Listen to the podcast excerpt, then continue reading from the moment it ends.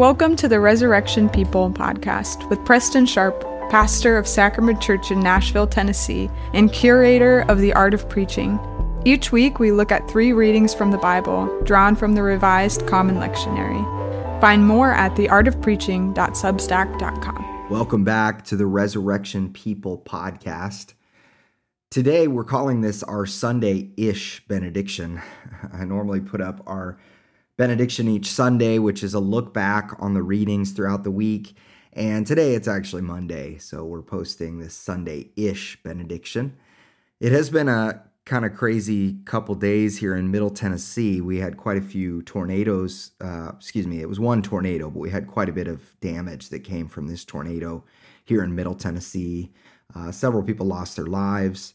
Uh, the tornado was pretty scary. It was pretty close to a few miles from where we live and uh, we've had a lot of people affected with damage to their homes and loss of electricity and things of that nature.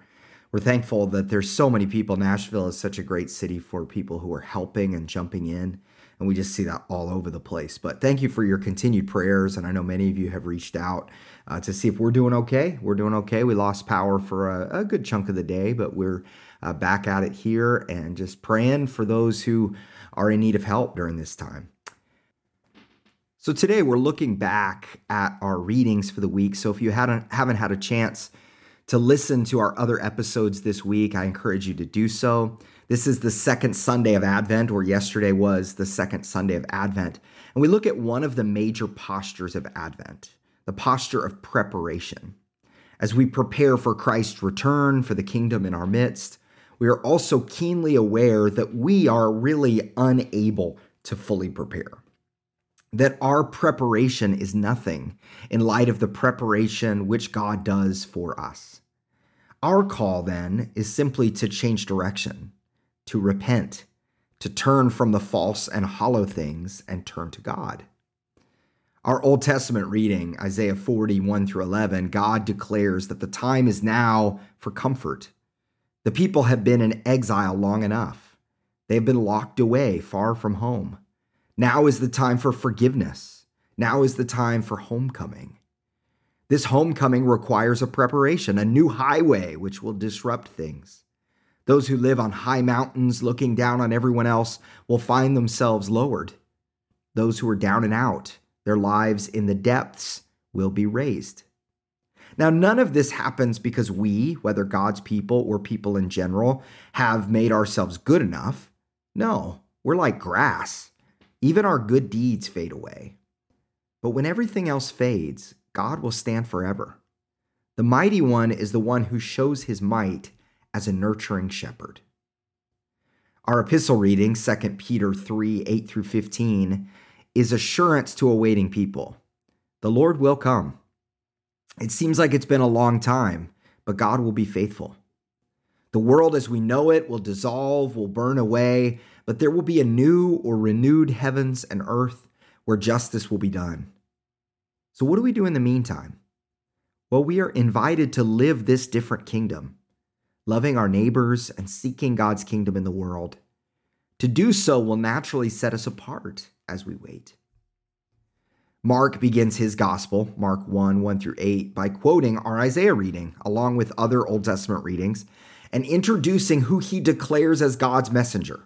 John the Baptist. John announces the homecoming, which was promised in Isaiah 40.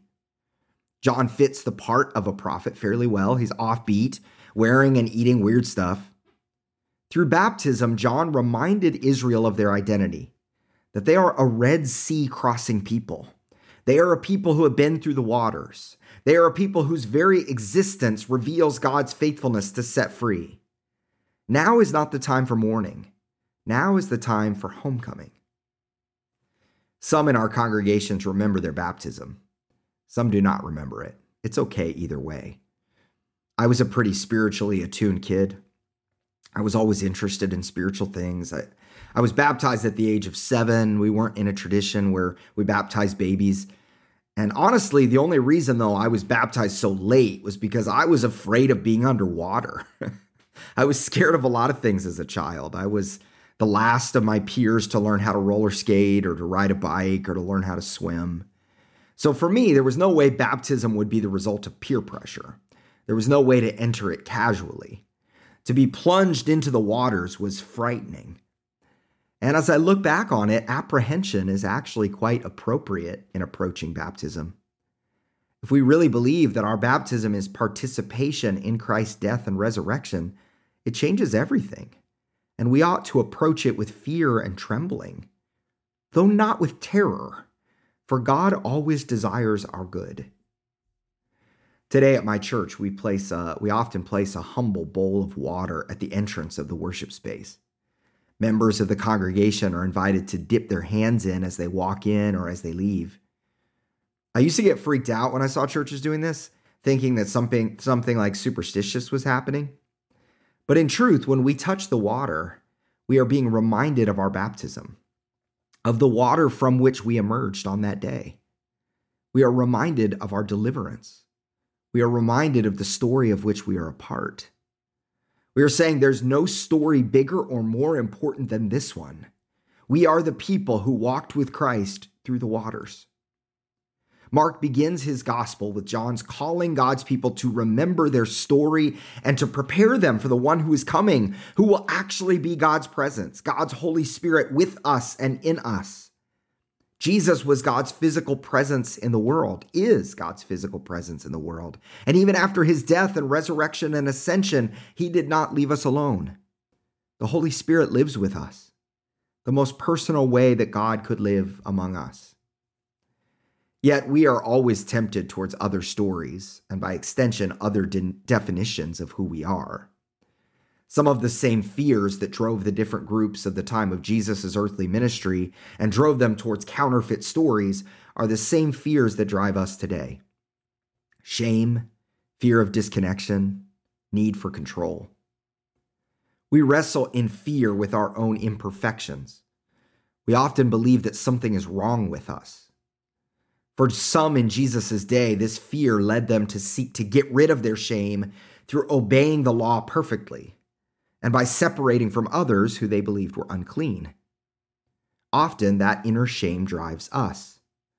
We are so afraid of being worthless or of not being unique that it leads us to deep insecurity.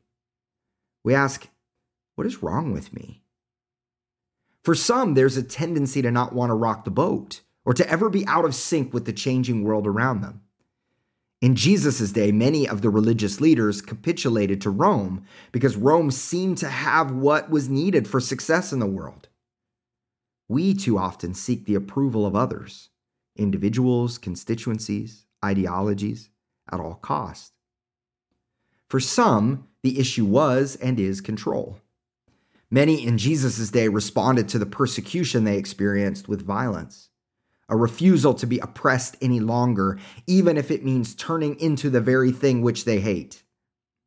We crave control because we fear that if we're not in control, we will be controlled. So we believe that to be in control is to be safe. This is really not true if you think about it. Like, driving a car gives you way more control than flying in an airplane, but it's way less safe than flying in an airplane. Control and safety are not the same thing. John is preparing the people of Israel for God's kingdom by reminding them of their story and their identity.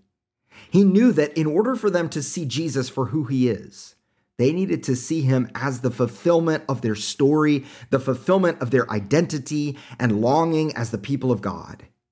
He is their forgiveness, their justice, their peace, and their home.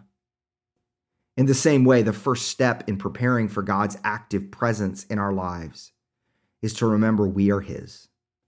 And yes, this involves repentance, a change of direction, because there are so many other things that want to define us. How often do we allow shame, approval, and control to take the center stage of our formation? The gospel of Jesus reminds us that we are not defined by these things we are those who have been redeemed, liberated, and washed. May we hear the good news. God is here, and we are his witnesses. Comfort has come to those who have endured pain. Your sins are forgiven. Those who have been exiled are welcome home. Yes, it may seem like you've been waiting for a long time, but God will be faithful to see you through. Amen. Thanks for listening to the Resurrection People podcast. Subscribe, rate, and review to help us get the word out. You can hear full sermons at sacramentchurch.com and find out more at theartofpreaching.substack.com.